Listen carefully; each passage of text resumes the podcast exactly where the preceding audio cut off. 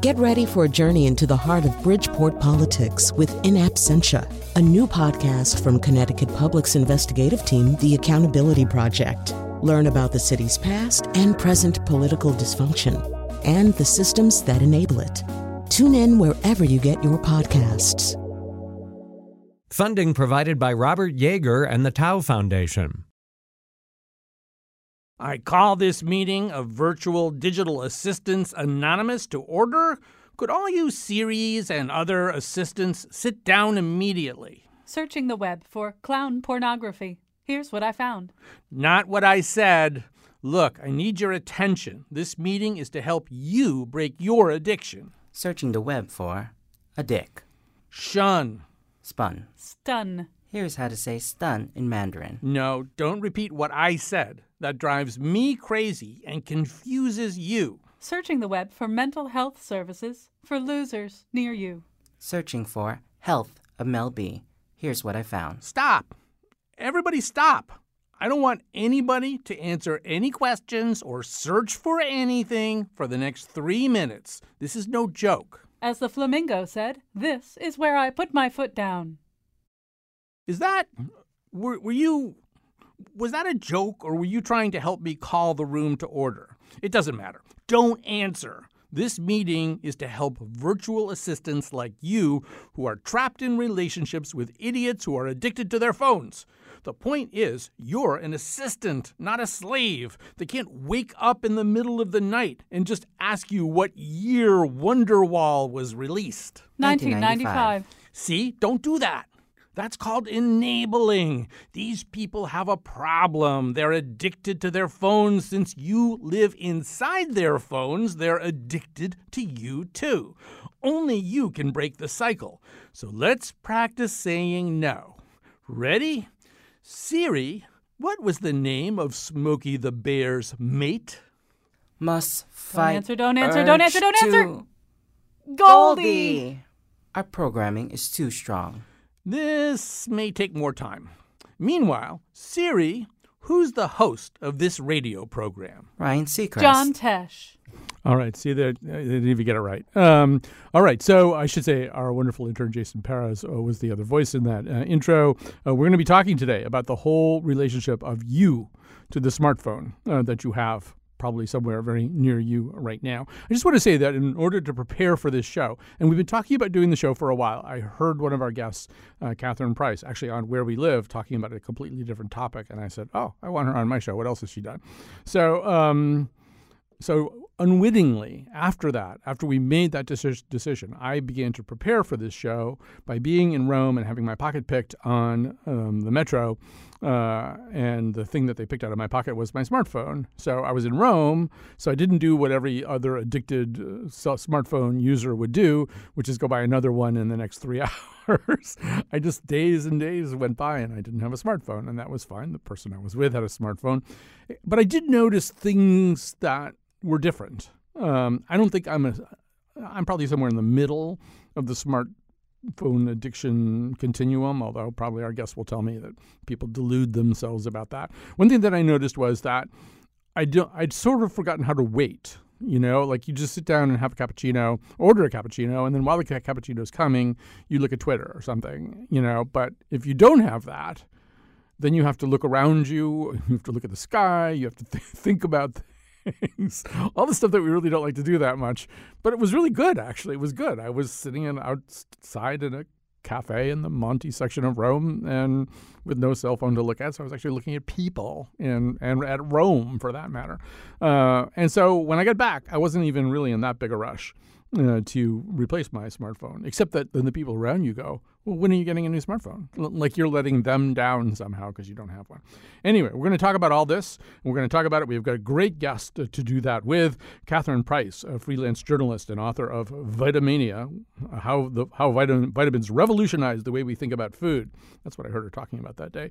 And most recently, How to Break Up with Your Phone. Her work has appeared appeared in various publications, numerous ones, including the New York Times and Outside. Uh, in studio with me, well, I should say she's in the wonderful Baker Studios in Philadelphia. Philadelphia. Uh, with me in studio is David Greenfield, founder of the Center for Internet and Technology Addiction, assistant clinical professor of psychiatry at UConn School of Medicine, and the author of Virtual Addiction Help for the net for, for netheads, cyber freaks, and those who love them. So, Catherine, I'm going to start with you, um, and I want to just get you to tell you, us the reason that you uh, this particular Rubicon. At some point, you realized that you were at the end of your cordless rope with your smartphone. So, so what was that? What was the clue? What what made you know that? I think it was a creeping revelation, but the moment that sticks out in my mind is that I'd had a baby, and there was one night when I was sitting up with her and had this kind of fatigue driven out of body experience where I saw her looking up at me and me looking down at my phone searching on eBay for doorknobs, uh, antique doorknobs, actually. And uh, I don't need those. I have doorknobs on all my doors. And I got really upset because I realized uh, not only that was a stupid thing to be doing, but also that's not the impression I wanted my daughter to have of a human relationship. And that really was a trigger for me to start paying attention more generally to how I was using my phone. And I would say, like you, well, Dr. Greenfield can correct both of us, but I wasn't um, tethered to my phone for seven hours a day, but I realized that I always ended up having it in my hand without knowing how I got there, how it got there, and doing exactly what you were talking about, pulling my phone out anytime I had a moment where I might have to wait or be still. And I'd done another book about mindfulness, actually, a guided journal about mindfulness, and had a background in that to begin with, and also have a long history, as you've probably picked up on, of turning my personal interests into professional projects. So my husband and I talked a lot about our own phone habits. We took a 24 hour break just to see how that felt for us. And eventually we realized we weren't the only people struggling with this problem. Uh, people around us all were on their phones all the time too, and that's really where the inspiration for a book came from. And I didn't just want to write a book that outlined the problem; I also wanted to provide solutions for people. So that's why the book is divided into the first half, which is the wake up, talking about the science of what the time we spend on our phones is doing to us, and the second half is actually a plan for what you can do to change your relationship and uh, develop better boundaries. Well, you know, I mean, th- that whole issue of mindfulness, uh, another book of yours which ties into this, it, and it does tie into my experience in Rome too, just kind of waking up and looking at the world around me. But as you point out in the book, we're kind of wired to fight that off. Can you just quickly summarize the experiment, the electric shock experiment? Experiment. This I thought was both hilarious and really disturbing. That was exactly my reaction too. I love I love experiments that are hilarious and also disturbing. and in this case, these researchers wanted to see how uncomfortable people were with their own thoughts. So they recruited a group of volunteers and gave them an electric shock. And they asked people, was that shock bad enough that you would pay money, not I think it was like five dollars, not to experience that shock again? And they took the people who said, yes, that was bad enough. You'd have to pay me to do it again, to experience it again.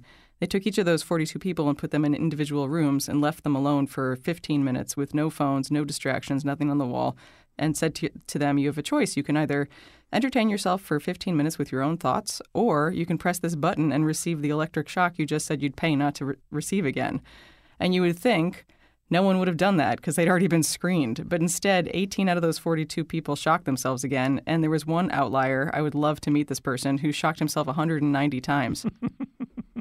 All right, so uh, let's uh, bring David into this conversation. So, uh, on the one hand, we have that odd human condition where we apparently don't, for the most part, want to be left alone with our own thoughts, or at least consciousness of being in that position is nerve wracking to us. But then the phone is doing another thing, right? The phone, David, is engineered to make us want it, kind of in the way I, I, sometimes try to explain why a Keno game, an electronic Keno game, is different from just playing blackjack at a casino table, right? I mean, there's a whole set of dopamine releasing stimuli. Yeah, so the phone really, what I call the smartphone is it's the world's smallest slot machine. Essentially, the whole device works on the idea that you never know what you're going to get every time you go on it it's unpredictable when, what, and how desirable that thing is that you're going to look up or check or find.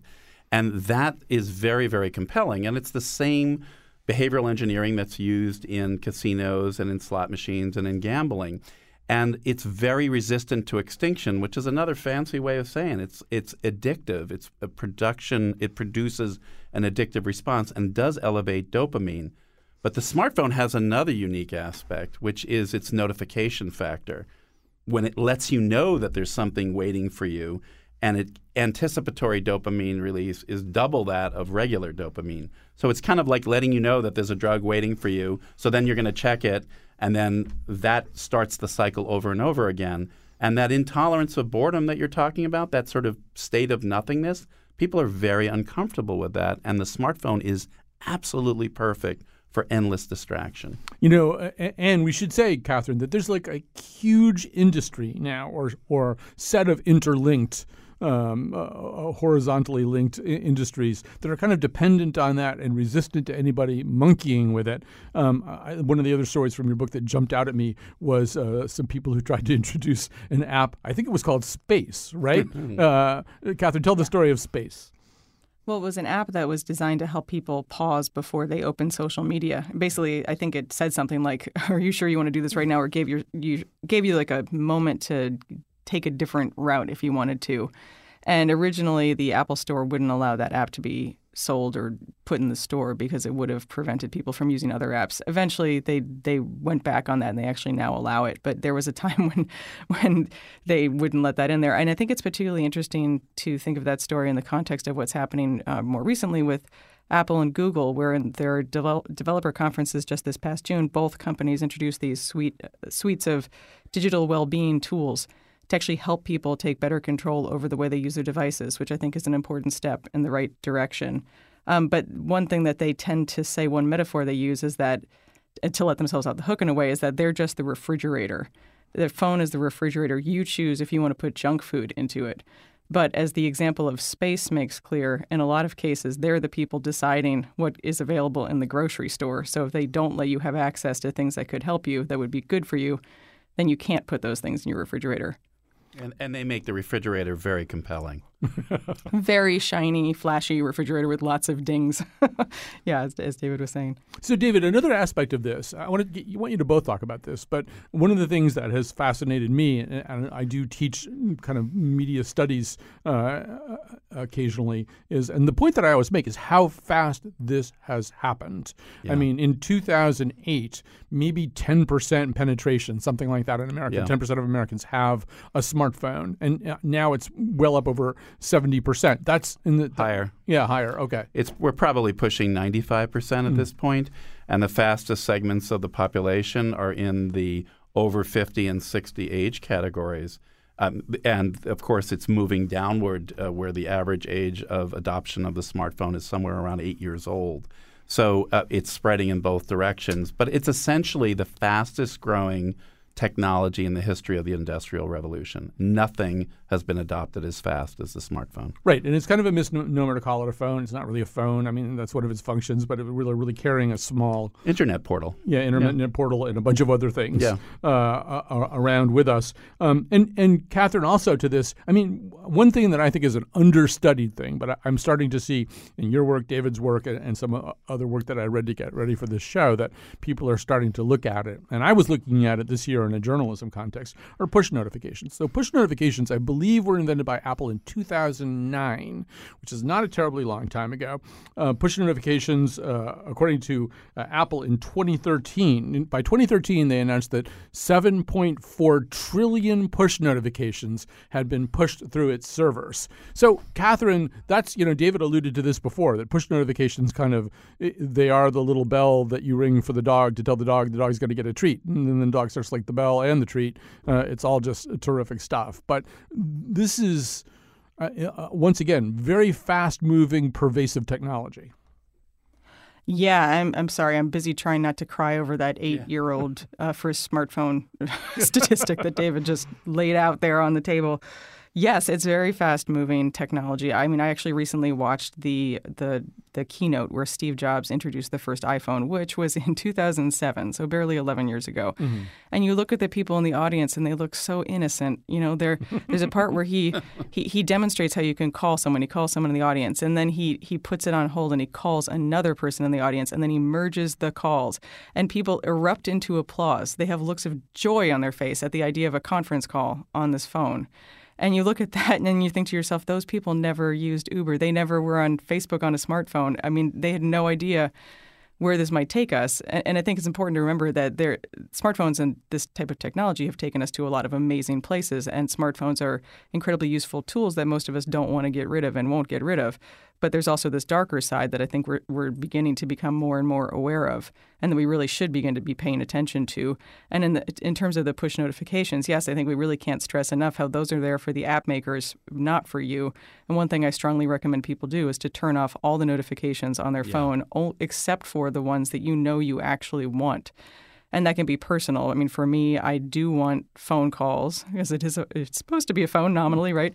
Um, text messages because those are real people that I know trying to get in touch with me in particular in real time, and then something like navigation or my calendar. But other than that, all off because that's not there for you, and, and essentially those notifications, I mean, hormonally are, are triggering the release of dopamine, as we were talking about. But you can think about it as being the equivalent of keeping a really annoying friend in your pocket at all times who like does not have any sense of boundaries and will interrupt you at any time and demand mm. your attention. You would never actually keep hanging out with a person like that. So why are you carrying that in your pocket? And you know, everybody remembers. Everybody, at least from my generation, remembers where they were when uh, they heard that JFK was assassination assassinated. Everybody remembers 9/11. Now, everything that ever happens will be a push notification. I mean, I remember when James Comey got fired because the push notification. Everything is. Uh, I mean, our, our, understanding of our environment. So, David, you know, we did a show a few years ago about which we called overconfidence, and was basically the way in which people overestimate their own abilities, underestimate their own liabilities. Uh, my favorite one, I think, was 85% of Frenchmen believe that they are above average lovers, which obviously cannot be. uh, possibly true. It's kind of the Lake Wobegon thing. Um, so I'm guessing that I mean it's hard to measure what whether people realize how much they're doing something. But to whatever extent we know that, I'm guessing most people are underestimating the impact their smartphones having on Completely. So when when I started doing my research in internet addiction and technology addiction, we're talking the late 1990s. So mm-hmm. smartphones weren't even on the horizon and even wireless didn't exist. So th- one of the things that we found about overuse of this technology is that it induces something called dissociation or time distortion. So when we're on these devices, we really lose the ability to access uh, the uh, passage of time and space, or to, to really mark the passage of time and space. So the devices alter mood and consciousness and change our ability to be aware, so much so that the average screen use in the United States is about five to six hours a day, that the number of checks of a smartphone, depending on the study, is between 50 and 300 times a day. And if you add up all the time you spend on screens, you're going to spend about five to six years of your life on a screen. So this is very compelling technology, and it's very easy to not be aware of how much time you spend on it. I, I wonder, Catherine, having written this book, whether you uh, wonder whether the, the, you've sort of written this book and now the next war is looming. I feel like uh, Alexa and all of Alexa's cousins uh, are are kind of they're kind of. I, have had some conversations with people, including the person I live with, about whether I want Alexa in my house, which I don't. I don't want Alexa in my house, and I don't want Alexa in my bedroom. And one of the things that you've looked at a lot too is just sort of how you decide where this thing is going to be. The smartphone is it's in your pocket a lot of the time, or it's in your purse. You you carry it as close to you as you possibly can. But on those occasions when you take it out, then where is it? And and one of the things we know from the kind of statistics that David is just uh, citing is how many people, for example, keep it by their bedside. Yeah.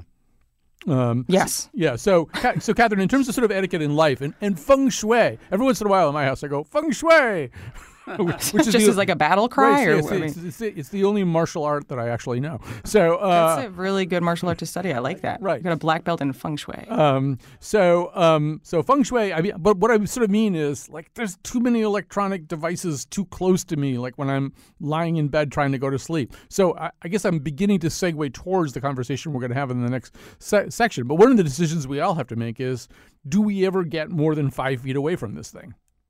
Maybe you can speak to that, Catherine. Yeah, I mean, we should. Yeah, we I think there's so we many actually, reasons that. Yeah.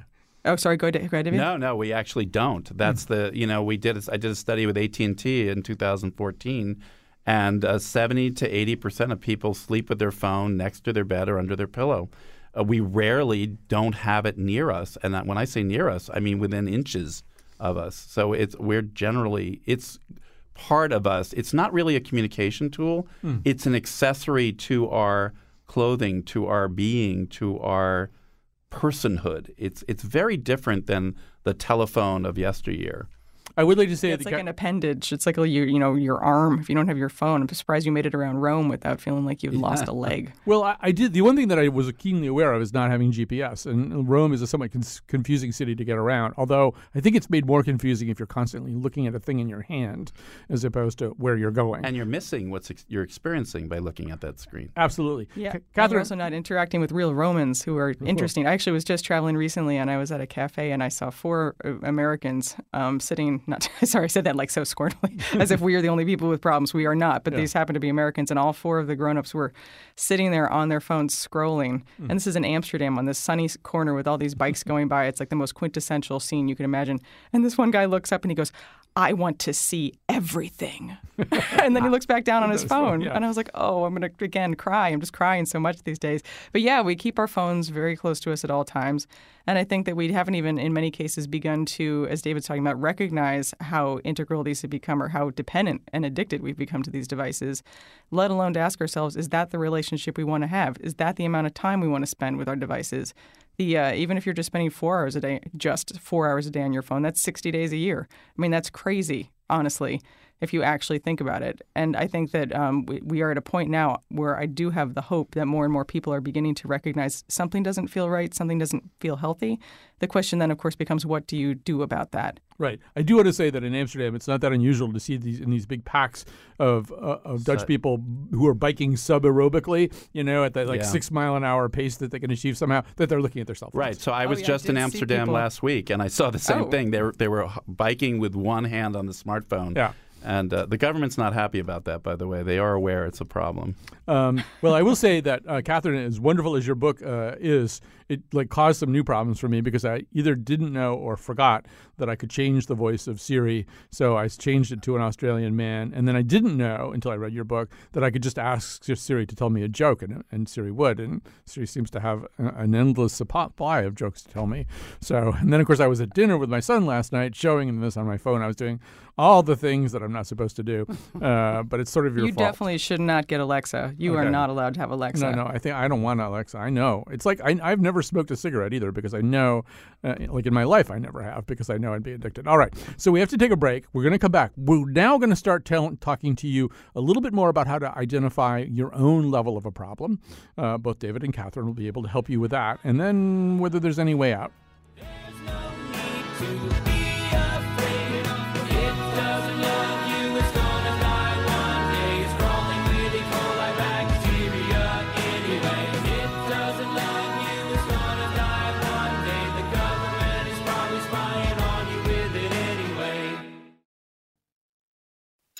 Okay, Edna, remember, if you can teach one kid one thing, then today will be a success. Now, class. Class! Class, please pay attention! Oh, hey! Your children! Why do you all need cell phones? Safety. Emergency! Safety. Educational. Could you at least set them to vibrate?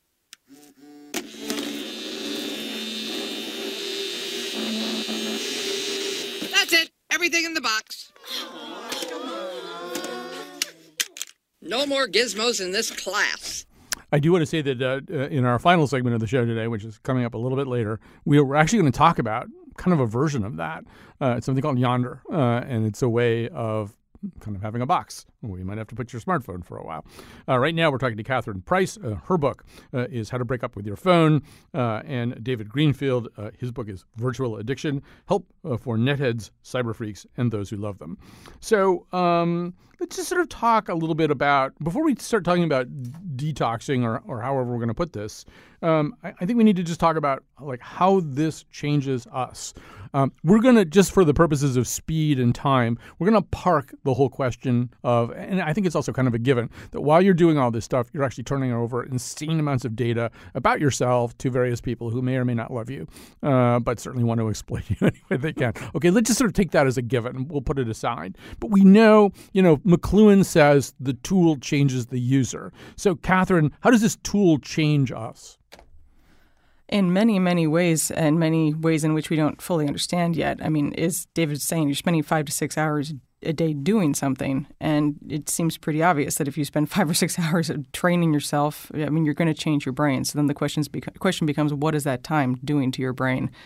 And there's a lot of things it's doing. I mean, one thing it's doing is damaging our ability to maintain our focus. Our brains don't actually want to be able to focus because it's much more evolutionarily advantageous to be distractible so that you can pick up on a threat, right? So it's not like you're starting from a, a neutral place. Any ability you have to concentrate and read, pay attention, that, that's a hard won skill, much like going to the gym is hard. It's much easier to sit on the couch. So if you're feeding your brain constant distractions in the form of Twitter uh, updates, new emails, scrolling between apps, all of the things we do on our phones, you're actually pushing yourself back towards this uh, default state of distraction.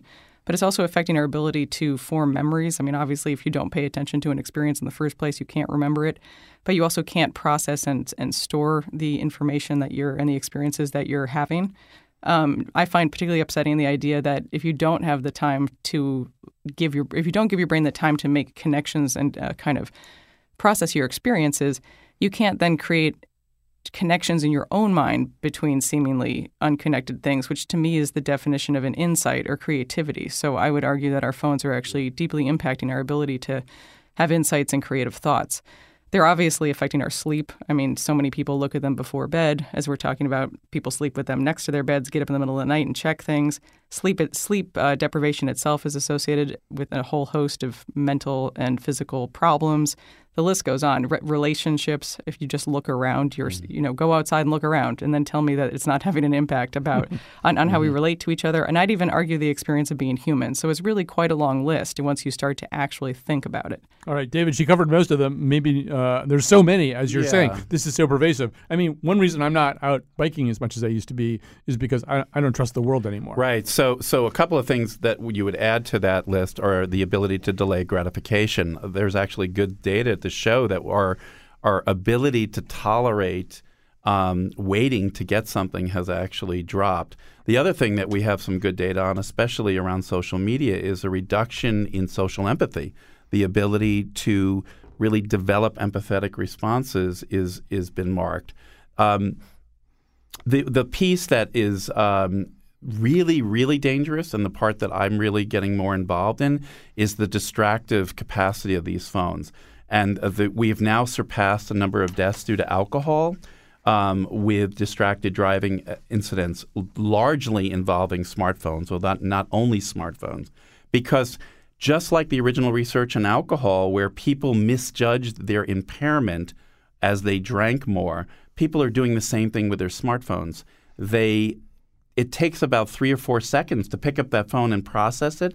And if you're going 60 miles an hour, you're going to travel three to 400 feet, and that's when your bike is going to get run over, Colin, or or, or a person, a pedestrian, or another car. So the ability to control your vehicle uh, without being distracted is a huge issue. And the last thing I want to I want to kind of catalyze what uh, uh, Catherine was saying about creativity. Boredom is a springboard for creativity and social interaction. If you don't have that time of nothingness, you can't leap into the desire to connect socially and to have creative and productive thought.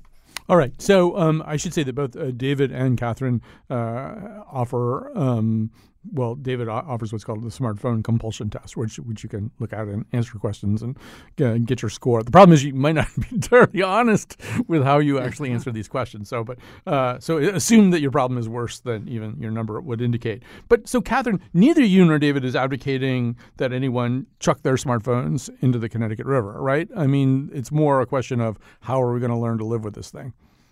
Yeah, when I say break up with your phone, I don't mean throw it out. I mean, just as if you break up with a person, you don't normally mean you're never going to date again. You're actually just saying this relationship's not working for some reason. I want a healthier one.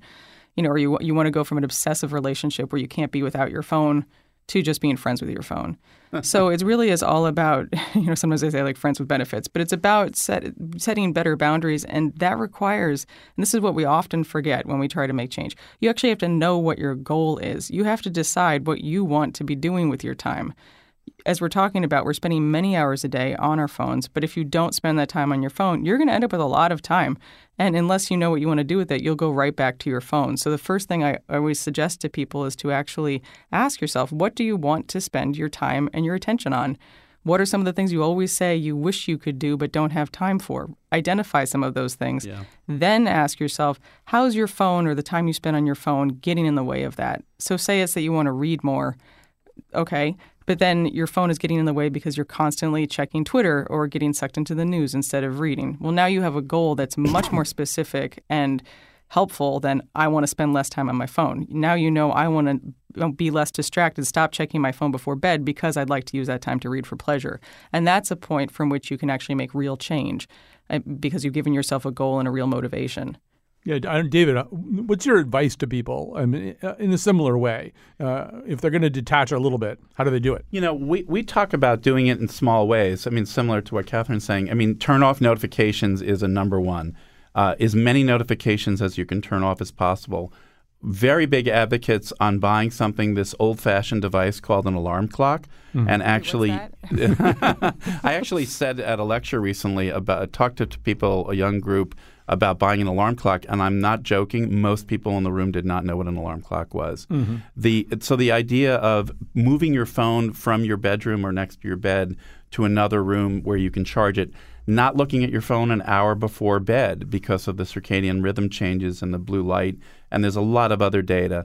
Not having the phone visually available to you. So if you want to read more, make sure your phone is at a physical site because your cortisol levels will dr- will elevate just seeing the phone, even if it's not on. So these are small things that we can do that can change. And oh, here's It's like the big Go- one. it's like Gollum and the Precious. Ex- exactly, my precious.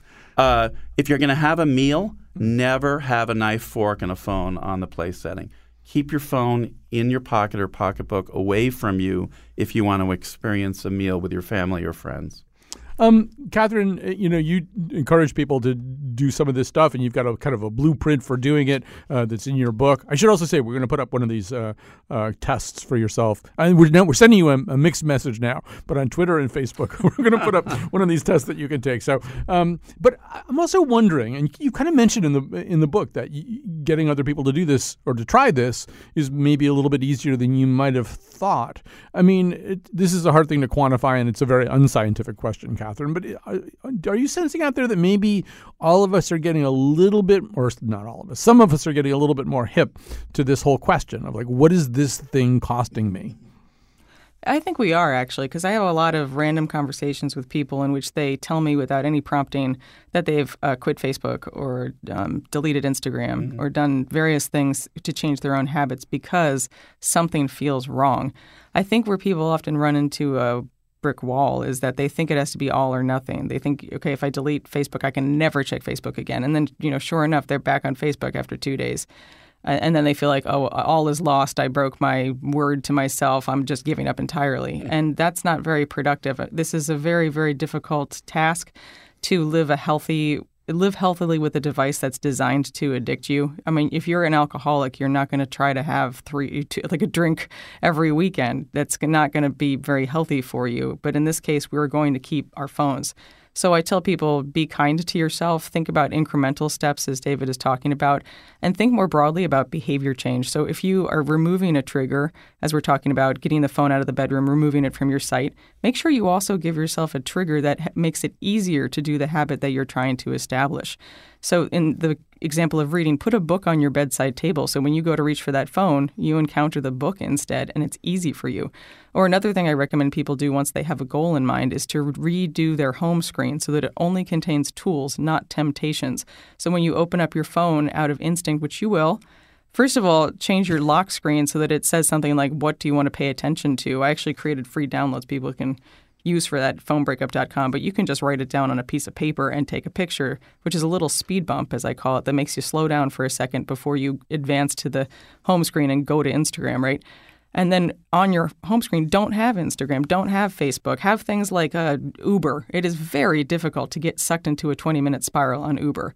and, you know, also put, put apps that you actually that will encourage you to do habits you want to have. So, for example, on my home screen, I've got a guitar tuning app and a meditation app. And some people think it's ironic to use apps to make your life better if you're whatever technology, blah, blah, blah. But technology is a part of our lives and there's really useful tools. So, anyway, when I go to check my phone, which I do, on autopilot sometimes, even though I wrote this whole book about it, right? I, and I can feel my brain twitching. My brain wants to check something, and I can. This is another key thing for people to start to do is pay attention to your body and your brain when you're checking your phone to go to David's point about the cortisol, it, we are releasing stress hormones and dopamine in response to our phones, and you can start to feel that. And then you can kind of laugh about it. Like, I'll be like, oh my God, I'm just checking my photos, like Yeah. just my photo roll, because I want to check something. That's very silly. I took those photos. There's nothing new. I'm going to put this phone down now. So anyway, there's many things you can do, and ultimately, what I try to do is to use my cravings for my phone and the sight of other people on their phones as a reminder to check in with myself about what I actually want to be doing in that moment. All right, we're going to be wrapping up this segment uh, right here. David Greenfield, though, I can see uh, from your body language, you had one or two things you wanted to add to what you Yeah, said. I mean, I, I think the idea is to kind of create contingencies that sort of encourage real time living. So, you know, you can sort of substitute some of the things you might do ordinarily on the phone with real time activities. So, if you normally would text somebody, call them instead. One of the things we know is that when you have a verbal conversation with people, it's far more nutritive and more socially gratifying and socially connecting than sending a text or a, a Facebook message. The idea is to try to connect more real time, whether it be on the voice side or in, in person.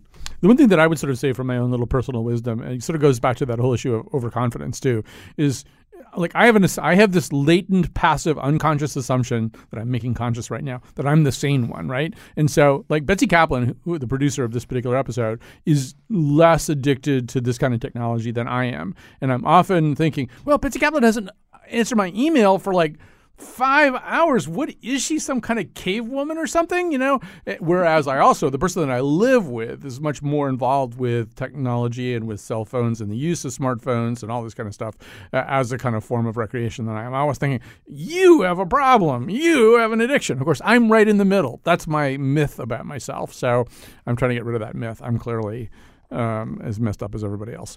Uh, all right, we're going to take a break. We thank very much. We're very grateful to David Greenfield for spending time with us, founder of the Center for Internet and Technology Addiction, uh, and the author of Virtual Addiction. I'm going to get the subtitle right. Help for nethead cyber freaks, and those who love them. We're going to take a break. We're going to come back. And we're going to have a conversation with the founder of Yondr. You're going to be really interested when you find out what Yondr is. Put down your phone. There's a world flying by.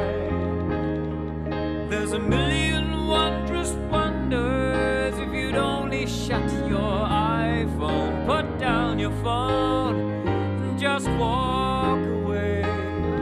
There's nothing BuzzFeed can for you today.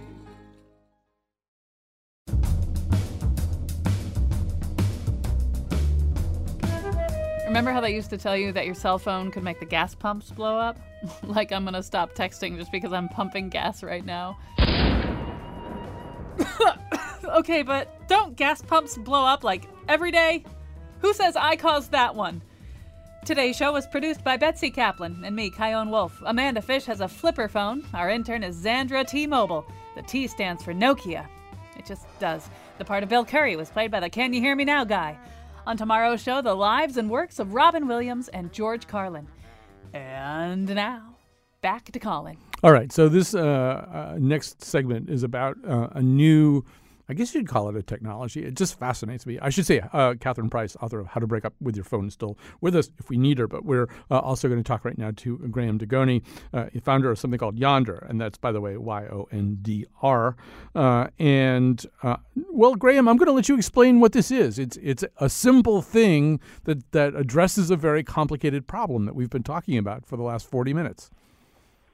Yeah, well, thanks for having me. Um, yeah, the concept is really simple. Yondr creates phone-free spaces. So, um, you know, conceptually, I kind of think of it as a uh, the equivalent in modern society of a national park system, um, where you step into these spaces and what happens there stays there. And the mechanism for doing that is equally simple. It's uh, a locking phone case. So your your phone is placed into a case, it locks, it's handed back to you. You keep possession of your phone the whole night, but inside that defined area, you're unable to use it.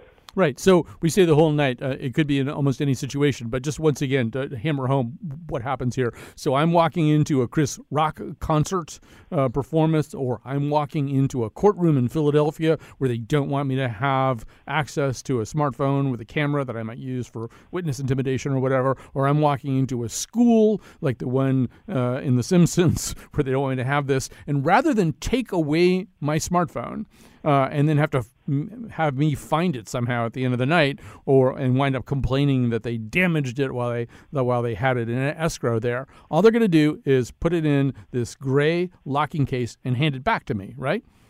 Yeah, that's a perfect description. And, and so, um, I, well, first of all, um, what happens? Let, so let's say somebody goes to a Dave Chappelle show and they don't know about this, and and they are confronted with this. Like, here, you're going to have to do this. I, I mean, are people okay with it? Are they disoriented? I mean, I think Catherine would anticipate them going through a kind of panic and withdrawal. Is that what happens? Well, the first thing I would say is that about probably 95% of people are completely down with the idea. That's the first thing, and that's something that's surprising to most people. But the average person we found is pretty far along in their understanding of the problem. Maybe not always consciously or, or intellectually, but they understand it intuitively. Um, so our approach is just to let people know that it's a phone-free show and to kind of indicate that it's probably going to be a positive experience because the vast majority of people really have more fun.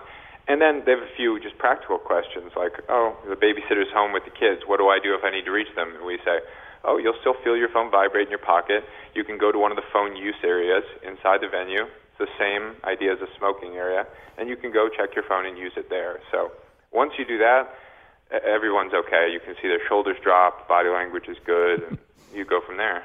You know, Catherine, as you listen to this too, this is he's making an inter- interesting point and one that I hadn't thought about, which is we can think about our smartphone compulsions as an individual thing, a relationship that we're having with this very drug-like dispensary system. But it's also there's a crowd phenomenon too. Like I don't want to go to a concert where there's all these people holding up their little rectangles, you know, so they can shoot blurry, unusable, stupid uh, videos uh, of this concert. But if they're all doing it, I might do it too, right? It sounds like what Graham is talking about, Catherine, is once they realize, once people realize nobody's going to do this, then they don't need to do it either.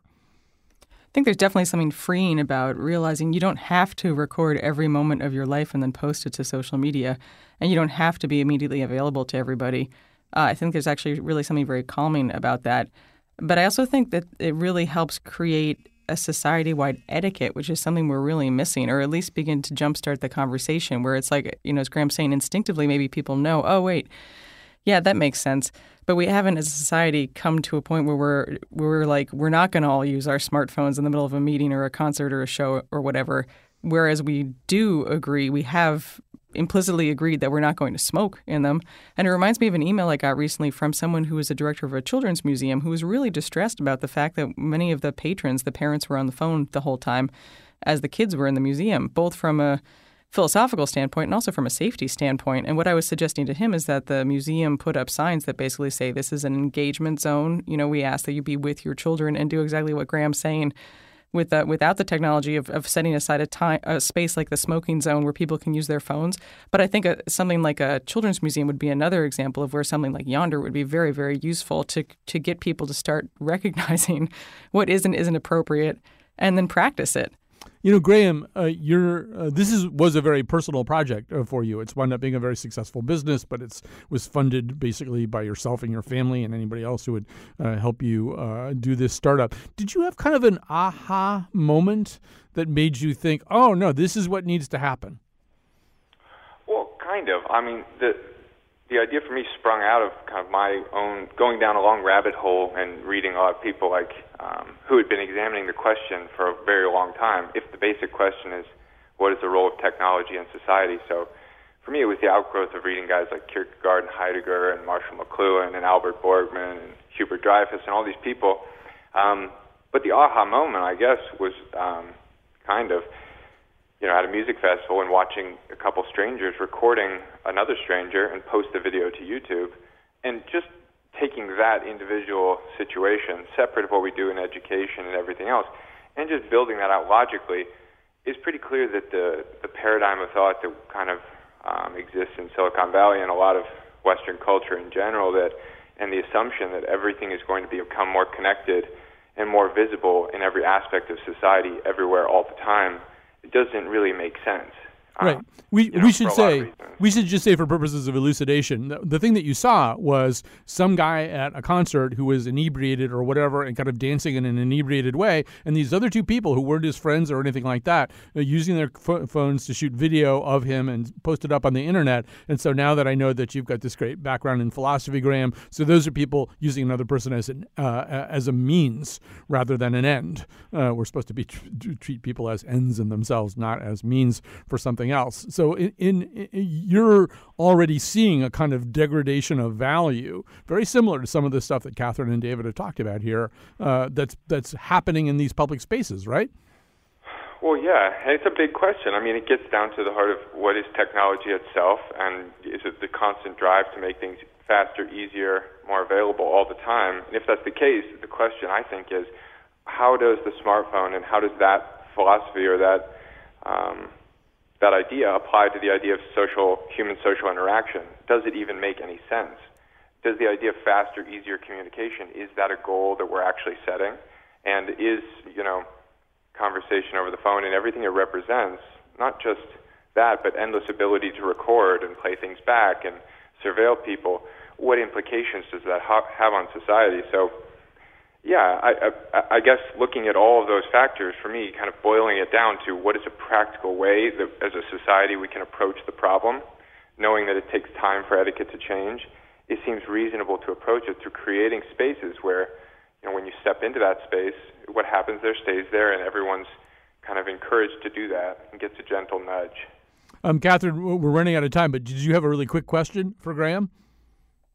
Well, I was wondering if you can get this on the individual level, although as we're speaking, it seems that it requires there to be a space defined as the, I don't know if you're calling it the Yondr zone or what, but I mean, is there a way that people can take advantage of your technology if they're not, for example, making an appearance in, uh, in, the, in the Philadelphia court system? yeah. No, we work with tons of schools. We do courts, where weddings, where we get contacted a ton by individual households, and we're kind of that's the next step for us. Um, so we're hoping to be there soon.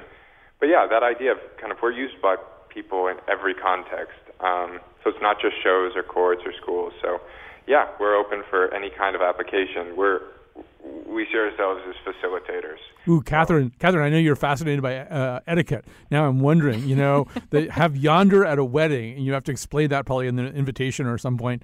You know, we're going to ask you to put your uh, cell phones and your smartphones in this little pouch. Uh, I mean, it's it's an example, Catherine, of how we don't have the the common understanding that etiquette essentially is. Well, it's like why why is the default um, the assumption that you could be on your phone for the whole time posting pictures? I think about it like the quiet car. Why is that an exception instead of the default? Why is it you have to go to a special sequestered car on Amtrak to not be disturbed by people around you on their phones? So, I mean, I actually went to a wedding where they asked, and they did have to say it, which is crazy in the program. Please do not take pictures and post them to Twitter. We're very private people. And then they made up for that. I mean, not that they would have to, but they were like, we're having a professional photographer. We'll give you access to those photos, but please be with us, be present on our special day, and experience it with us instead of uh, separating yourself. I mean, every time you check in on your phone, you're checking out of whatever you're experiencing. All right, Graham uh, Dugoni, you're going to get the last question. Once again, founder of Yondr, Y O N D R. You need to know more about this. Um, you're kind of living your own reality, right? You don't actually have a smartphone. Oh, oh that's true. I, I have a flip phone. Yeah. and, and so, say why that is. I mean, maybe it's obvious, but I mean, uh, once again, somebody who's that deep into Kierkegaard and Heidegger, do you have like a a 45 second explanation of why you don't have a smartphone? Well, at one level, I think that uh, creating limits in anything, forming limits, is a good thing to do in life, and that um, a recognition of that kind of forces other things to uh, fall into place. At another level, maybe the more important, I would say that staring at a screen all day and interpreting the world primarily through a screen, having it information presented and collated uh, to you by someone else, might have something to do with a lot of stuff going on uh, that's not so good in the modern world. So I kind of choose to take a back seat to that, I guess. And also, there's just a lot of, I think, in terms of visual and auditory stimulation at a vibrational level, it, it, it's, I think, it kind of staring at a screen all day tinkers with people's basic faculties. And it might take time for the data to come out, but anecdotally and common sense wise, that that seems to be you know make sense to me. All right, we're gonna have to wrap it there. Thank you, Graham Dugoni, and thank you, Catherine Price, author of How to Break Up with Your Phone. Catherine, email Betsy Kaplan and tell her what show we're doing together next. But she won't email. She won't read me back no, for like no, six it's gonna hours. Be, it's going to be like at least six hours. You're going to be just just dying there. Uh, anyway, thanks to everybody, and we'll be back tomorrow.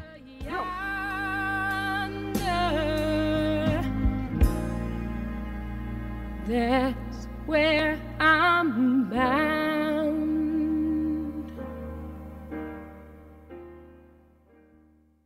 Give us the password to the suitcase or we'll burn your house down. It was such a nice house. Give us the password or we'll expose your browser history. I can explain. I work for the Colin McEnroe show, so. Give us the password or we'll snap your phone in half. No, okay. One, two, three, four, five.